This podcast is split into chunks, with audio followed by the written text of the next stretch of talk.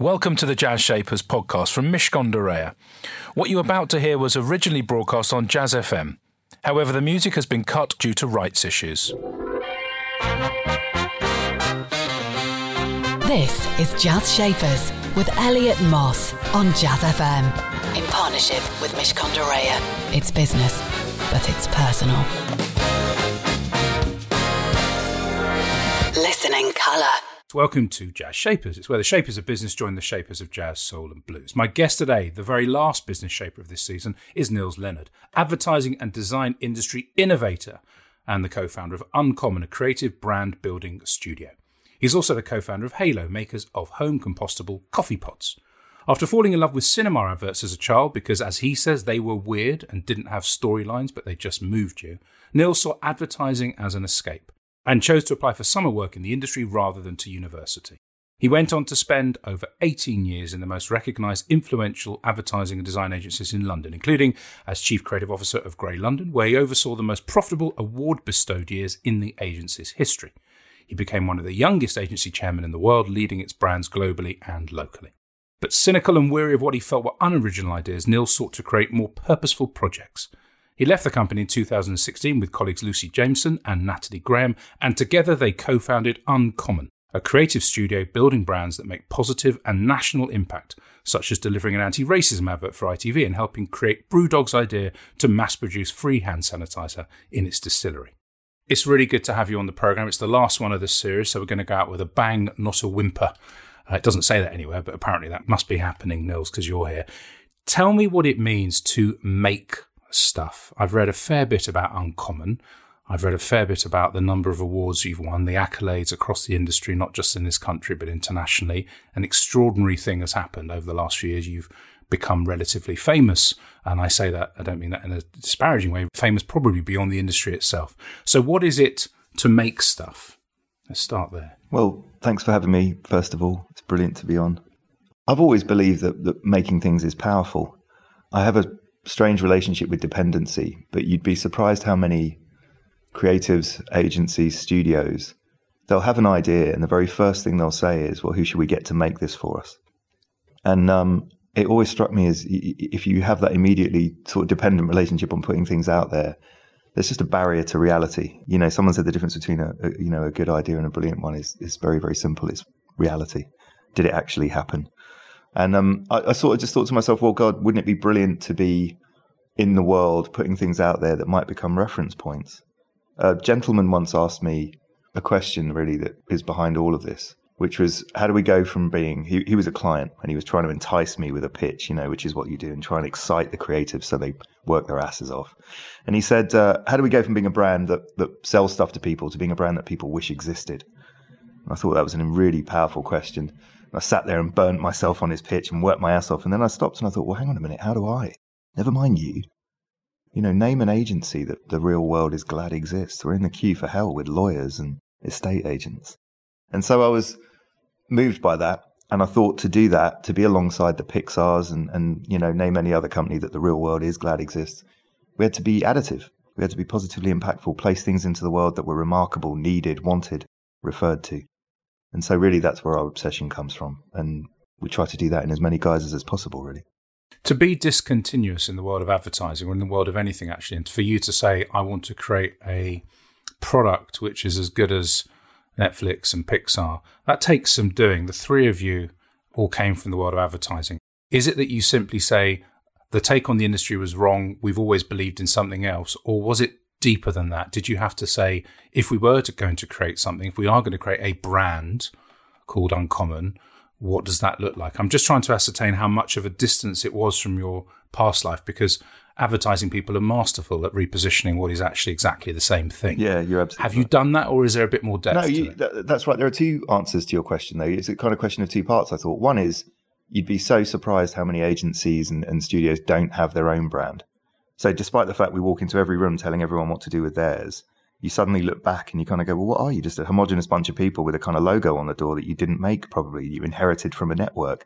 So, actually, I've always found that to be to be frustrating and annoying and kind of, you know, a catalyst for what we're doing. Um, one of the only agencies previously to have done that was BBH, of course, you know, and I thought to myself, well, they're onto something there with their take on the world. And I wanted Uncommon to have its own viewpoint, regardless of any brand that we work with.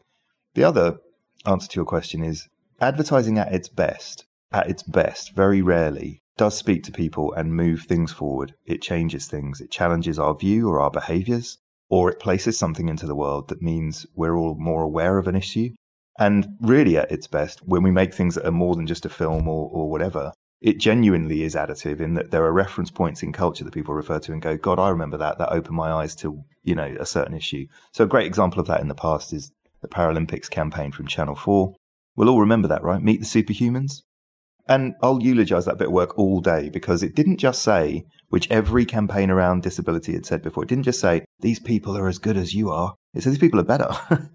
you know, and, and so the insight alone puts the hairs up on your arms. But then that piece of work attached a hip hop track, attached an energy and a sex actually to the whole thing, which no one had ever seen. And I think that genuinely just changed perceptions of, of disability and that whole world. And and so you look at that and you look at some of the bits we'd done previously at Grey with my other co-founders, and we sort of said, look, at our best we can do that stuff. So what if all we did was that stuff? And it doesn't all have to be world saving or you know um, attached to the climate or whatever but we do look for for something to be positively impactful. We prioritize those projects and brands. In fact, one of my favourite campaigns ever, that Superhumans one, it was Public Enemy, but originally Shirley Bassey with Jezebel. There you go. If you knew that, because I look back and said, that's an amazing track. You've run a lot of stuff, Nils, over the years. You've had these really big corporate jobs and you've moved into them from the craft skill of being a designer up to the lofty heights of being a chair and all the management stuff that comes with it. Did you always eventually want to run your own gig, whatever that was. I know you've had another you had another couple of interests on the side, but th- this is feels like the most meaty, real business that you've created. Was it in you, and if so, why? Do you think? Yeah, I did. I mean, I, I spent years at Grey, which was the network agency that I was running alongside a couple of others, basically kidding myself that that was mine too. I think any successful business there has to be a level of personal investment. I, have never, I, you just can't go and do a job if you want to run something very special. In my experience, is what I've realised. And what I realised at Grey was that, that it was mine, apart from twice a year when we had to report the numbers and they had to tell me who I had to fire or not. And it was mine until I wanted them to invest in things that weren't the day job. And then suddenly, of course, cynicism comes knocking and, and all those other things start, you know, putting an itch up your back. And I started to go, hang on a minute, this isn't mine, is it? I forgot. And so um, had to go off and do that. But, you know, I wasn't sat going, I'm a natural born entrepreneur. I just can see a gap or could see a gap and thought, I'm very passionate about that, you know, mm. um, and, and thought that that should exist. Is it hard though when your brain is wired to see the gaps, to make stuff, to visualize, and that's what creative people do, whatever walk of life. You know, creative people are not just officially creative people. There's creative people everywhere, and I get to meet tons of them in all sorts of different guises. But at the heart of a creative person is frustration, is vision, is why is there any gestation between the idea and it happening in the real world? as an entrepreneur and running a business, you've got the P&L, you've got the toilet paper to buy, you've got the rent to pay, you've got a whole bunch of other stuff. Have you found people that take away some of that? And I, I, by the way, I don't demean any of those things. They're critical. You know, the, the properly important, the mundane is really important in running a business. But for you personally, have you managed to find joy in some of those things you probably didn't think you would. Yeah, definitely. You know, you're right. The mundane is kryptonite to a, a, new idea. You're absolutely right. You know, it's brilliant for a week and then suddenly, oh, we have to do this. Um, have you ever thought about that theory of why everyone has all these great ideas and, and they kind of half make them happen and they don't make all of them happen?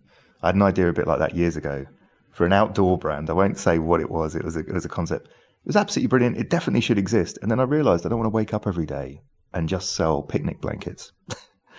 and I was like, oh, that's what it is. You actually have to love doing it so much that you can face down the emails every day because you're believing in something bigger. So yeah, that that is right.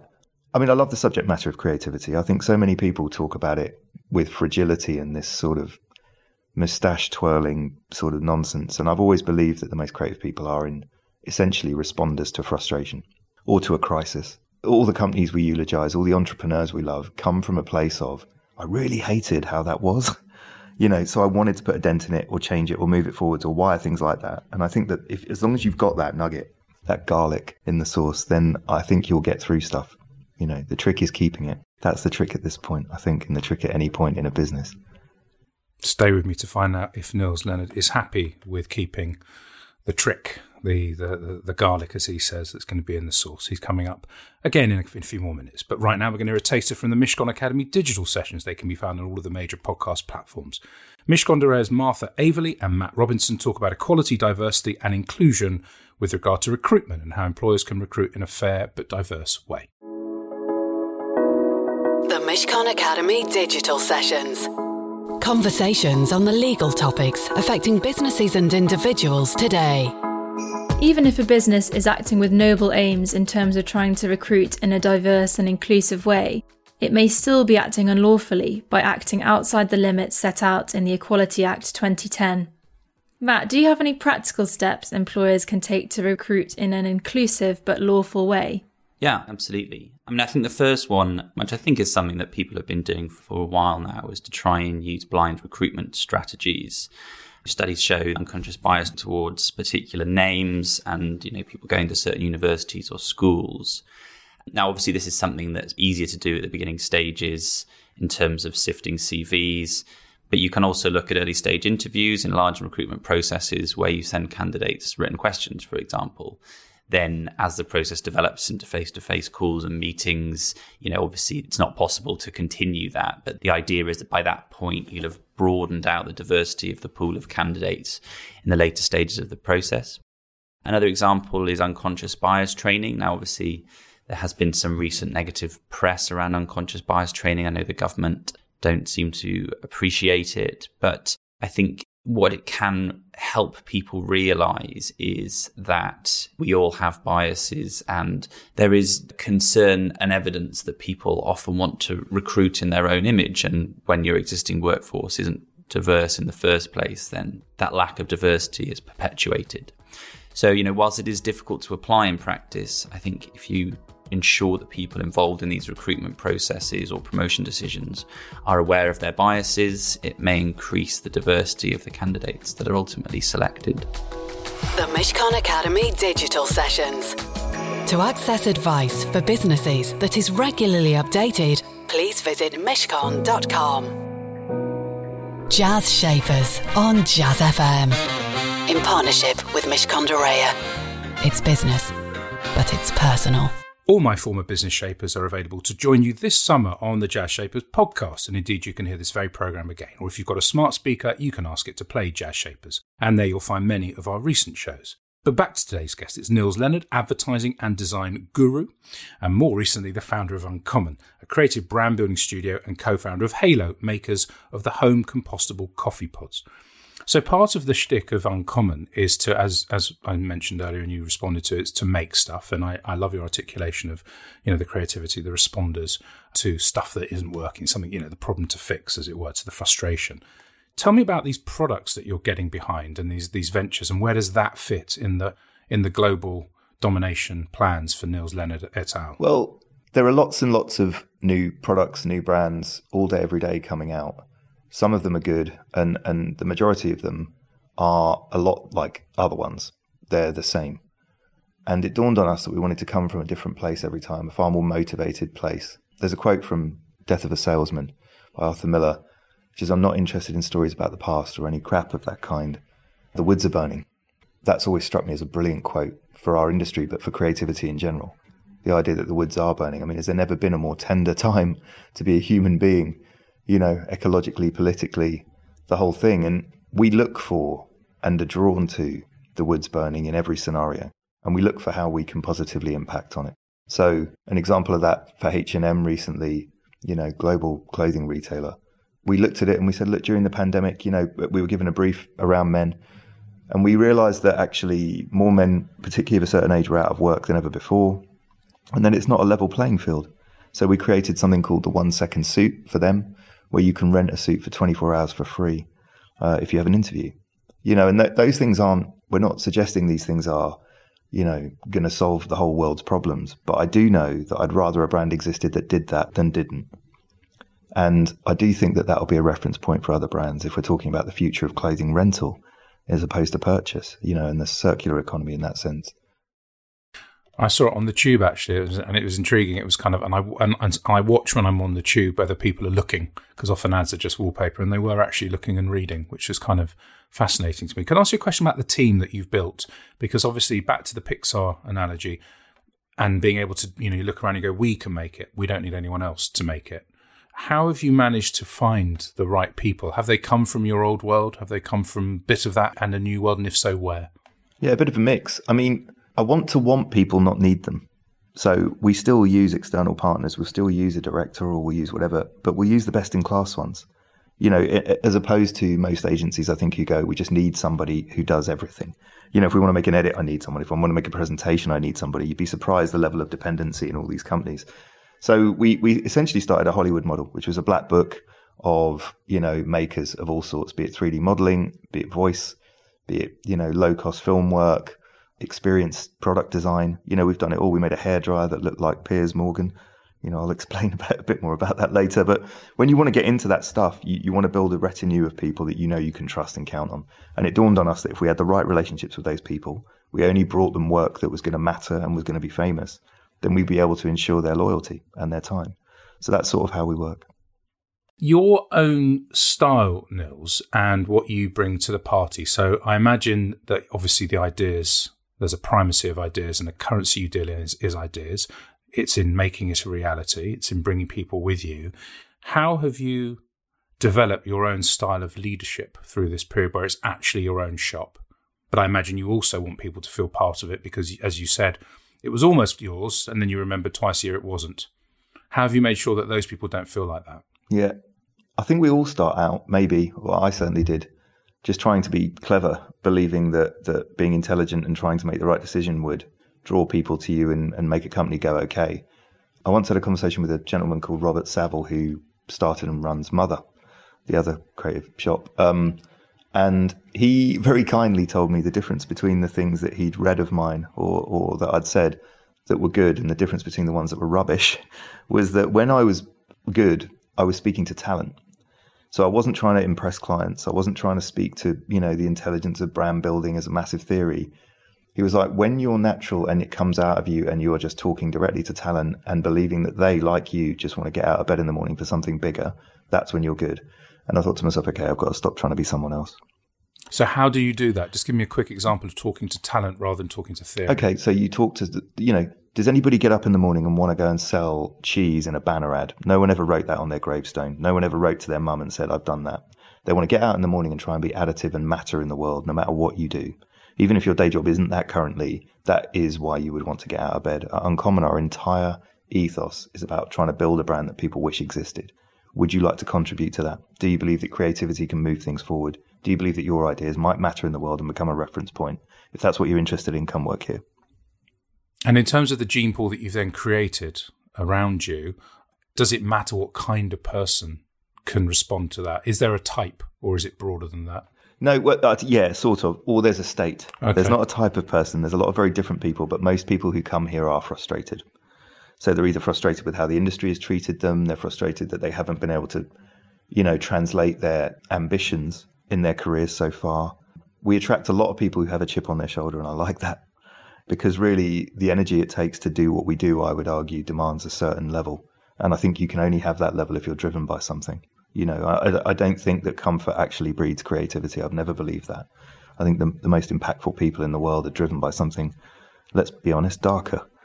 You know, be it being overlooked or revenge or frustration or even fear. You know, are you afraid of where you started that you'll end up there? All these things, they tend to be common themes of the people that we work with here um, certainly a common theme in me. And I think if you share those values with people, you'd be surprised how little you have to say. You know, you just give them a look and they know, and you all know. He looked menacing then. Final chat coming up. He didn't really. Final chat coming up with my business shaper today. It's Nils Leonard. And we've got a serious touch of magic from the one and only Herbie Hancock. That's in just a minute. Don't go anywhere. Jazz Shapers on Jazz FM. In partnership with Mishcon de It's business, but it's personal. Nils Leonard's my business shaper just for a few more minutes, and we've we've talked about all sorts of stuff.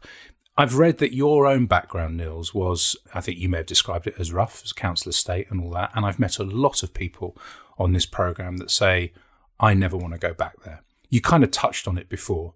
You sort of said people might be driven by a number of things. One of them might be fear. Is that still something that drives you every day? That sense of the future can't be what my past was? It's a bit of that. I mean, that's a. I had a loving family, and I don't want to dismiss the entire thing as as um you know something I'm running from or something. But I think we are driven by stuff, you know, sometimes, and I geographically and the sort of life we were leading and the level of frustration I saw in my family, you know, from our circumstances, I just wanted to fix that like any child does. Desperately, desperately wanted to sort that out and couldn't. And I saw the nature of being powerless. I saw, you know, my mother in particular was like, you know, none of our family have ever gone to uni. And she just didn't know what she didn't know, man. You know, and how do you teach your kids confidence and, and a path and progress and stuff if you just don't know it? And she was trying. She was kind of going, God, it could be all out there for you. But I remember looking at that, just thinking, well, that's the thing to put a dent in for me personally. I've got to find a way to not end up back here. People have patterns, don't they? And I sort of thought, I don't want to run from the whole thing. I don't want to run from the graft and the support, but I don't want to end up back there. And, you know, a bit of that does drive me. I saw a, saw a really weird Western. This is the way I view it though. There was a Western where, you know, classic brother died situation in a Western. His brother gets killed. And instead of just going on a revenge story to go and revenge his brother, to remind him that his brother's been killed, he pulls his brother around in a coffin tied to his ankle for the entire movie.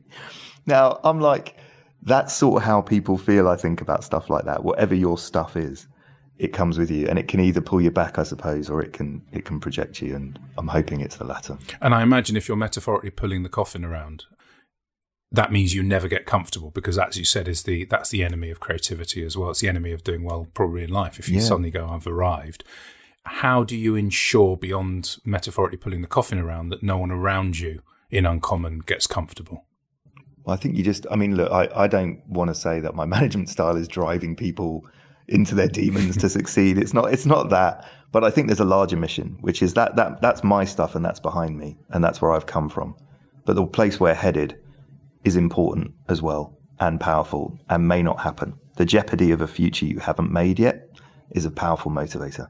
And so I'm looking at it going, well, guys, we have this dream of uncommon, and you have this dream of you as a part of it.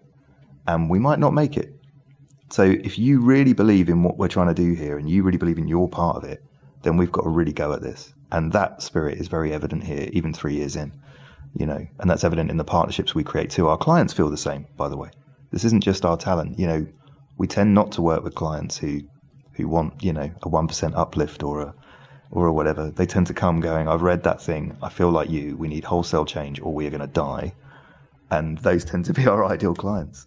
Listen, good luck with the wholesale change, both the continuous wholesale change of uh, Uncommon and of your clients' businesses, and of making, as you said, a dent and an impact in the world. It's a brilliant objective. I hope you can continue to get there.